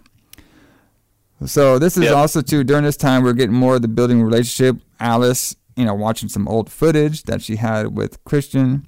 Um, also too, we get Rick over there too. They're remorsing over the death of, of of their friend. Of Kristen, yeah. Yes. So this is also too when um, Alice is like trying to bring up like Freddy is the one who killed uh, Kristen. Then of course Rick at this time is still not a believer. He's just like stop telling me all this crazy Freddy stories. It drove her crazy, insane, and I was gonna do the same thing to you. But she's like, no, it, it's real. Like I saw it in my dreams and everything. Okay, so this is also too when we get um, we're back in the school, and Alice meets with the Shelly character, and she Shelby just gives him like gives her like some weird device. It kind of looked like the uh, the blaster from Ghostbusters. You mean who? is- You mean Sheila? Sheila, my bad. Yeah, Sheila. Yeah, yeah, okay, okay. So this this is a funny, it's funny, it's funny, funny thing about this. I don't, I didn't remember this at all. Yeah. So I must have walked out of the room or something. I must have got bored and walked out of the room because I didn't remember this at all. Yeah. And then, um, and then I was trying to remember like or figure out what what this thing is. It looks like uh, it looks like a cross between the Ghostbusters thing and a lightsaber. Yeah, pretty much. I mean, we'll it, it comes to play later on, but it was such like a non-scene. like like if you blinked, you fucking missed the thing. Right, where you're like, At first, here, I didn't take fir- this thing. Yeah, here here's this thing for for this class that I'm in. Okay. and then we're seeing that now um, Alice has some traits because she smokes now, and of course Kristen was the one that smoked. So we're in the school. Uh, this is when we this is when we get the teacher talking about uh, the, okay so happenly the teacher is now talking about dreams just so happenly to be happening right after all this stuff is happening the teacher is now talking about dreamland and what a, a dream master is and all this crap and i was like okay Yep. it just so happened to be talking about it um so during this like um Kristen, she go. I mean, Alice, she starts tipping off and going to sleep a little bit, and then so does Sheila. And then when Sheila goes to sleep, we get the. This is they're all doing like a like a test too, like a math test going on during this. And a big giant robot hand attacks Sheila. which is pretty cool. Pretty cool. And it's just, it starts grabbing her and everything. And then next thing we know, the the teacher turns into Freddy, which I thought was a pretty cool scene as well too. And then he comes up to Sheila and says, "Do you want to suck face?" She's no, and then of course he gives her a good old smooch, and then sucks her whole body out. So I thought that scene was pretty cool. But it Yeah, definitely, yeah, it was a really cool effect with the little Freddy robot hand. Was awesome. yeah. And and then you know, so the the Sheila character, not not not I'm not really sure what her powers were or anything like that, but I guess her main plot was to give uh, Kristen this little device. So, not a whole lot of character building um, building with her, but you know we gotta we gotta see what happens. Yeah, she was just the um, the tinker. She was the one that could build the. I I think she was supposed to be the character that could build the weapons to fight Freddy, but they just didn't really do much with her. It makes me think there was a lot cut out of the script. Yeah, I could see that. Or like very I well when I was watching the apparently like even like two weeks before the movie was about to come on air, they were still filming stuff. so they were Okay. definitely very very tight uh, during during this filming. Um, so this is also too when Alice she's freaking out. Now she's realizing, oh shit, Freddy's with me, and every time I go to sleep, if I'm like around one of my friends, I bring them into my dream, and they're gonna get killed by Freddy because Freddy is now using her as a portal to get kids that are not on Elm Street. He can get new, fresh meat now, and his way of doing that is through Alice. Um, this is when Alice passes Yes. out. We get more Freddy scenes with her in a nurse outfit, which I thought was pretty funny. I don't know if we've mentioned Alice works at the diner. She's a waitress at the di- or uh, she works at the diner as a waitress. Right? Yes, yes, yeah. We mentioned all that with her. Um, I guess after school job over there at the diner. All right, Alice is at the diner, and sh- and then we have Dan come up, and Dan is first like trying to be all smooth. Hey, can I get a piece of gum? What a nerd. and then uh, then he's like, "Oh, it's you, Alice." I'm like, what a creeper. He's like, hey, it's you, Alice. I haven't seen you in a while. And then Alice is kind of trying to explain to him that she hasn't been sleeping well and she's trying to not be around friends because she doesn't want Freddy to attack the friends. And then she goes on displaying that uh, Kristen was the last of the Elm Street kids, and now Freddy can get into the new kids because he is using my body and my dream power to attack all these um, kids. And then we get Dan, Dan and Rick. They're in the locker room. They're talking more about how Kristen's going a little. I mean, how Alice is going to a little bit more insane, and Rick is t- starting to believe that this idea of Freddy um, attacking people in their dreams and killing them is coming to true because he said we're all dropping like flies over here. Right.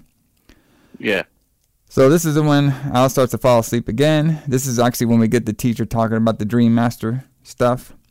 We just so happen to be talking about all the Dream Master stuff.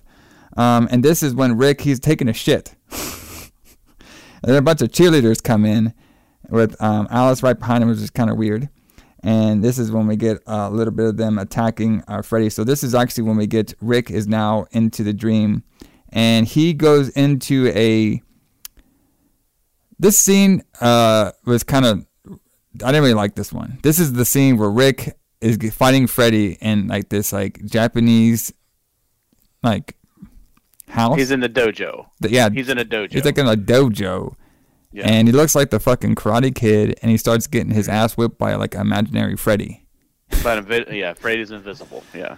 And he gets the upper hand for a little bit, knocks off Freddy's glove, and says, "Hey, Freddy, how are you gonna kill me with no glove?" And of course, the glove flies in and fucking kills his ass. And I was like, "Well, there, there goes that guy." Yep. Another one So bites now, the how fucking many dust. characters do we have that are still alive? So all we have is Alice, the main girl now. All we have is Debbie. Dan and Debbie. Oh, Dan, Dan's still alive. I forgot. Yes, Dan. Yes, our boy Dan is still alive. You know, we gotta have him rocking out. Um. So this is uh, Alice wakes up again, freaks out, and now we have a funeral for Rick.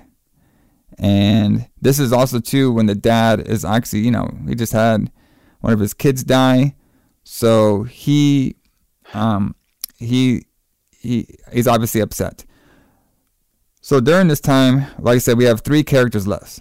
We have Alice, we have Debbie, and we have Dan.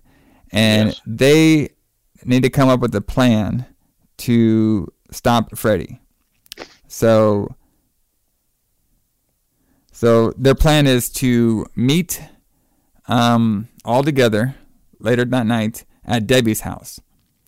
And we have Alice. Uh, Dan's going to pick up Alice because now Dan likes Alice. And they're going to drive over to Debbie's house and they're going to come up with the plan to defeat Freddy. All right. Yes. So Which uh, uh, their plans, these characters' plans to defeat Freddy, are always so successful. Yes. okay, so during this time too, um, when um, so I think their plan is to to have um, Alice sleep. This is always everybody's plan in Nightmare on Elm Street to have the person sleep and have two bodyguards, because Alice has now taken all the traits from the people who've died. So think Yeah. she thinks she's strong enough right now to defeat Freddy because she realizes now that I've gotten Rick's power of being an ultimate ninja somehow. Now I'm not sure how. Maybe Rick is a black belt we didn't know about or something, but he just looked like a dude that was like practicing in his garage. So apparently, from that, she is now a master artist, master karate artist now. Yep.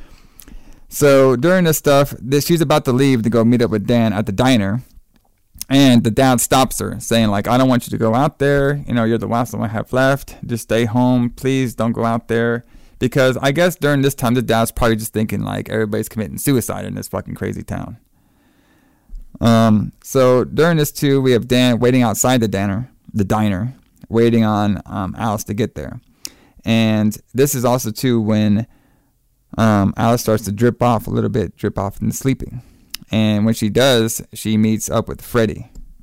So this is also too when she's walking around and she is going into the movies, and she's seeing um, uh, like the uh, like a movie going on this time. Gets her seats down and starts watching this old type of movie, and then She's watching. She's watching Reefer Madness. Reefer. Oh, for real? Yeah, she's she's what I'm pretty. Yeah, she's watching Reefer Madness because that's what you would go see. You know, a 1920s or 30s, whatever uh, propaganda film against, Yeah. uh, you know, weed, and uh, that's what you because that's what you'd go see. Yes, exactly. But anyway, anyway, continue. Have you ever seen that movie, by the way? Reefer Madness. Yes. Yeah. fucking great. I'm not gonna. I fucking love that movie. It was fucking crazy. So this one was called "All the Dead Kids Clap." All right. So she's uh, now like they're getting all basically during the scene, the the screen starts to suck her in, and she eventually gets all sucked into the movie, and through the she was now in like this very old time where Freddy's house is, and we see all the dead clips. They're all clapping for her. Uh, so this is also too when she goes into the the diner at the time. This diner is all messed up. It's all broken down. She sits down. She sees a older version of herself trying to serve her, and she eventually gets a pizza. And Freddy comes up um, to her. So so Freddy shows her the pizza, and this is when we get that pizza scene of all the souls are now in the pizza, and Freddy grabs the Rick sausage and eats the Rick sausage. Yep. And this is when Kind we- of gross. Yes, kind of gross. Yes. So this scene is a, a pretty cool looking scene though. Like I, I kind of like how they did that. And I remember this is like the, the only scene I remember from this movie is the actual pizza scene that we got right here. So I thought it was pretty, you know, pretty creative, but a little bit like you know, a little corny. But I thought it was pretty creative type of scene. And then this is when we see the portal um, of Deb, um, and then Freddy goes into Deb's uh, dream now. And then Alice is like, oh shit, you know, so she's trying to wake herself up so she can go help out her friend. And this is when Freddy basically laughs and says, um, I got their souls and you got their power. Yes. So now, now that's where we finally establish that Alice is absorbing their powers Yep. and becoming and becoming uh, the Dream Master because we only have like two characters left. So it's either going to be Debbie or it's going to be Alice. Yes. And if you've watched this movie at all, you know it's not going to be Debbie. Yes, exactly. And then right before he goes, he says, Your shift is over, and he jumps into Debbie's dream. So this is when we get Alice. She finally escapes from her room, and then she goes meets up with Dan. Dan's even like, "Hey, where you been?" and then they run. It's like we got to get to Debbie's house now.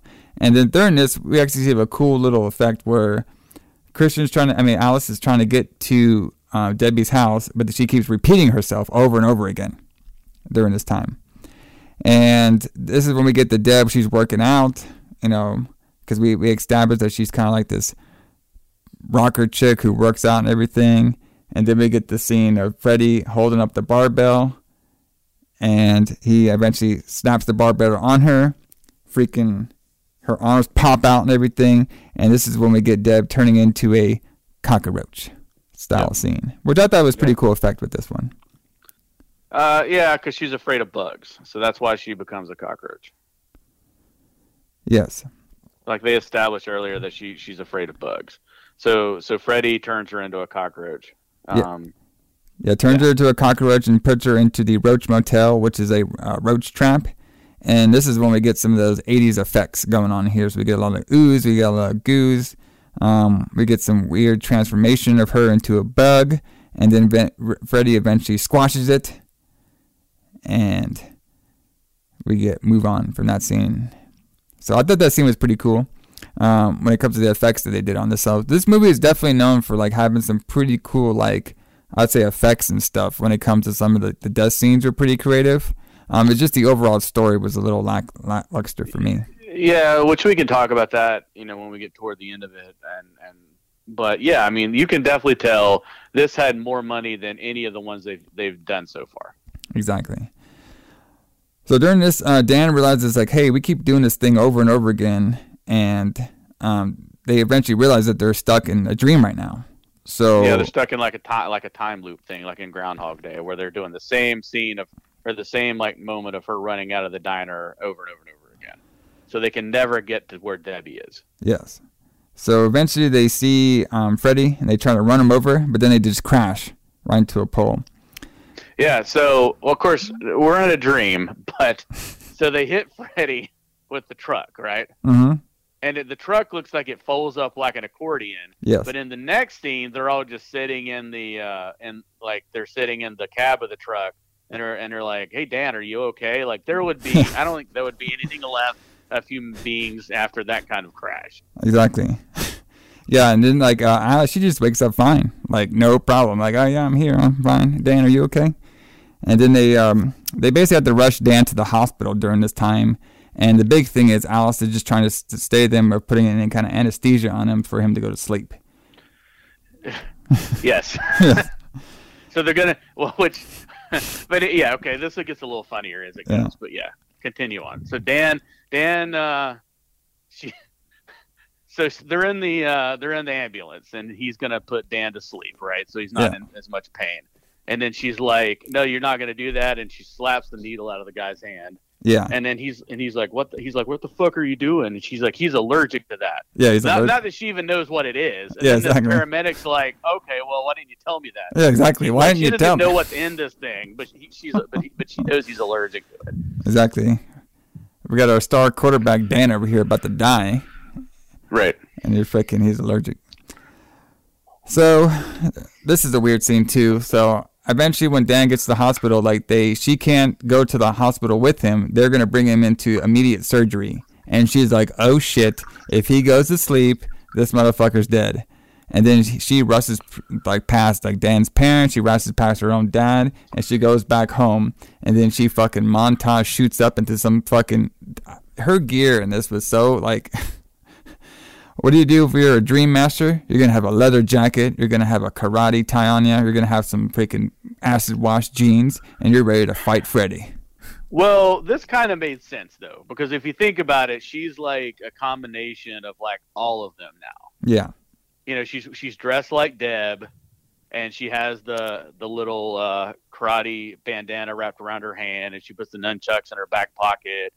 So, um, but then we have Dan at the hospital, right?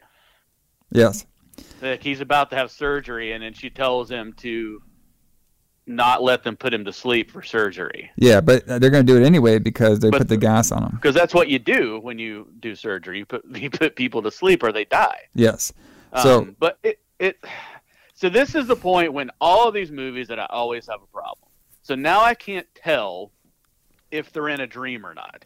Like sometimes it seems like they are, but it also sometimes seems like they're in the real world. Like the hospital seems like it's a real world, and the ambulance seemed like it was the real world. But they seem to go in and out of the dream all the time. yes. Uh, I mean, yeah, it's true. Like some, it's kind of hard to tell sometimes, like when they actually like go into the dream world, unless they actually see them do it. So right like it just wasn't very thought out even back as far as the first movie goes like it's it's just not super thought out of like there's no like um there's no line for when they cross into the dream world. They seem to go back and forth all the time, and, in like from moment to moment, and it's it's kind of confusing. But anyway, we've learned to live with it at this point. Yes. So Alice, excuse me, Alice takes her sleeping pills. I wonder if the same sleeping pills that Nancy had, but we didn't get that. So she I takes it. So Yeah. So she takes him. Um, this is when Dan got to sleep and Freddy's there waking him up about to get our boy Dan. And then Alice realizes it and she busts through her window into Dan's dream, into the hospital. And she starts to fight Reddy, Freddy. Freddy uh, spins like this wheel gimmick and they both fall into a old church. And then in this old church, Dan said it's too late and he starts bleeding out. So I guess our Dan character guess the surgery didn't work or something or something happened. right and- because they didn't put any anesthesia on him. That's why he died. Exactly. So he is out of there. And this is when we get the Alice fight scenes with with Freddy. So she's doing a little bit of karate on him. She's doing a little power struggle with them. She uses her Ghostbuster lightsaber on him as well. yeah, their Ghostbusters lightsaber. Yeah. And this shit didn't do anything. Like it just zapped Freddy and it's just like fucking nothing. Yeah, so so which makes you think why did we have this why was this uh why was this gimmick even in this this movie? Like it has no effect on it whatsoever. It just doesn't work. Yeah. It's just there to uh, maybe sell some toys. I have no idea. um Yeah, the the Never Elm Street 4 toys. Yes. yes. We gotta I we gotta that toy line. It was so, so huge. So Freddy's basically saying this when he gets just blow. He just blasts off that ray like it was nothing. Says, "I am internal." We hear some of the kids singing during this time as well. And then what? What can beat this ultimate nightmare Freddy? What can beat the eternal Freddy? What do you say? Allison will beat him. Well, it's very simple. It's a mirror. A mirror will beat Yeah. Freddy. Which we've we we kind of glossed over that, but that was like they were kind of uh sort of um uh, what's the word I'm looking for? They were kind of hinting toward that at, from the beginning because remember uh she Alice had her mirror covered up with with pictures and you Yeah. couldn't see anything in it. And then she was like, "What's the point of having a mirror? You can't see yourself." She's like, "That's the whole point. I don't want to see myself or whatever." Yep. And then as she becomes the Dream Master, she starts taking off the pictures of her friends, um, and then she can see herself as the Dream Dream Master finally. Anyway, the mirror. Yes. The, so we use the mirror to defeat Freddy. Yes. So the, you can only defeat evil by evil looking at itself. Of course, right. Of course. All right, that's that's the moral of the story. There's a lot of morals in Dream Master. Okay. Yeah, and then and then the uh, souls revolt against Freddy after they see him in the mirror. So I'm not So, sure about you, Allison, or you out there in uh, listening land, but this looked like some sort of soul orgy going on on Freddy's body. Like they Yeah. look like they were having a good time getting himself out of there. Like just like popping through him and everything. They're all just like having a good time. They're all like wrapping it up like some bondage shit going on here. I was like, oh, okay. Okay, uh, that's where we are now. I That's guess. where we are, yeah. we're going there. We're Yeah. going there. So all the souls rip out of Freddy, and I like how they like they go by Allison. Hey, thanks. Hey, appreciate it. Thank you.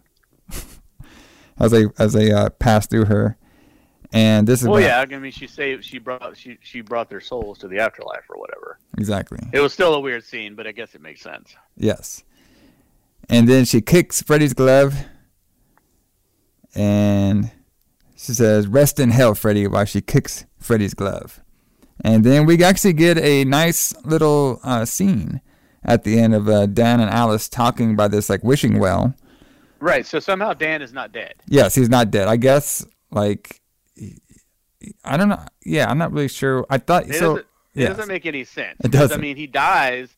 Like he says, it's too late and he's bleeding out, which makes you think that okay, he died in the real world, so now he's not in the dream anymore. But Yeah. now he's still alive, and they're on a date like nothing is wrong.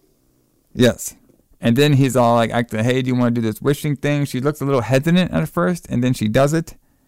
And and then Dan asks, hey, what did you wish for? And he's like, well, if I told you, it wouldn't come true. And then they just walk out into the sunset. And I was all like, okay, well, we don't get no desert. We don't get no like car. Like this is this is like just naturally ended. Yeah, she sees Freddy's reflection in the water, and then she, and then it, when he throws the coin in, and then she just kind of like ignores it, basically. Yes. And so ends the Nightmare on Elm Street, the Dream Master movie. Mm, Yes. So before I do mine, do you have any overall thoughts of this movie? Um, that's pretty much my overall thought. I just I did not really like this at all. I agree I, with can you. see I can see why they I can see why my perception now of the nightmare movies later on were not are not good. Um and this is like this could have been so good, I Mhm. feel like. Um it, it just it just but it just wasn't like I don't know I don't know what went wrong. I don't know I don't know what's wrong with it. But like the people who worked on this, I mean it's it's unbelievable when you think about it because I mean it was directed by Renny Harlin Mhm. who went on to you know make some really good movies.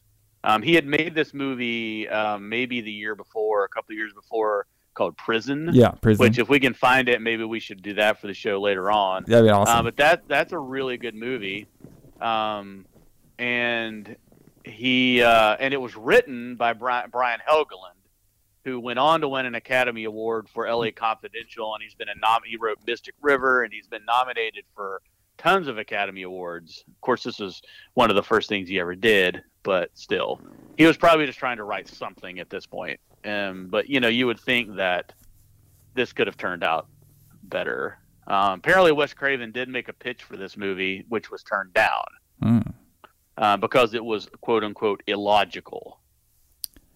really? Um, so I'm not really sure how much more illogical it would be than this shit that we just watched. But Yes. anyway, I'm not sure either. so my my feelings are very similar to yours. Like I feel like that if I was watching this movie and this is like it, I'd be kind of done with the Nightmare on Elm Street because like they didn't really. I don't know, just like the character building just wasn't there for me. Like, I mean, we had pretty strong characters coming out of Dream War, and he just killed them all off. And then we just got these new characters, and the last one left was like this Dan guy and this Alice. Were like weren't even that strong of characters to begin with. The Alice girl, like, she was an okay lead and stuff, but like, I don't know, like compared to like Nancy or um or Kristen from the other movies, I thought like even even Joey, I I didn't think she was that strong of a character. Um, through that, and I know she comes back in number five, and we'll be doing that one up next here on the Retro Blood. And um, I know, I think number five is the one that I most remember watching as a kid, which is, I thought that was number three, but I think it might be number five. Um, which which that'll be interesting because I don't know anything about number five. I don't remember number five at all. So when I go in to watch that, I'll Yeah. be completely fresh. and of course, you know, once we do number five, that'll be our our ending of the whole Nightmare on Elm Street series. But that definitely should be pretty interesting because I know number five takes place with the Alice character, or at least with the the same storyline that we're on right now. So that should be pretty interesting. We'll see if they can redeem themselves. I just I just don't know. Like, I mean, I don't know if I would like be rushing to the box office for Nightmare on Elm Street Five after watching this hunkin' pile of shit. Yeah, I, there's Huh. no yeah. I would not be looking forward to this at all. Yeah, but Um, yeah. Right. But you know, still had a. I did. I do. I do give him credit when it comes to some of the death scenes were pretty good, but the overall storyline wasn't doing it for me. No, but who knows? Maybe it gets better. Yeah, maybe it gets better. We'll see. But we will see next time here on the Retro Blood when we do Nightmare on Elm Street 5. Um, so that should be pretty interesting. And everybody, check out Harvester of Sorrow. Oh yeah. Fucking playing it right now on the Retro Blood. And everybody, be careful when you go into your dreams because you might end up being some sort of roach sausage meatball. Be careful out there, everybody. Retro.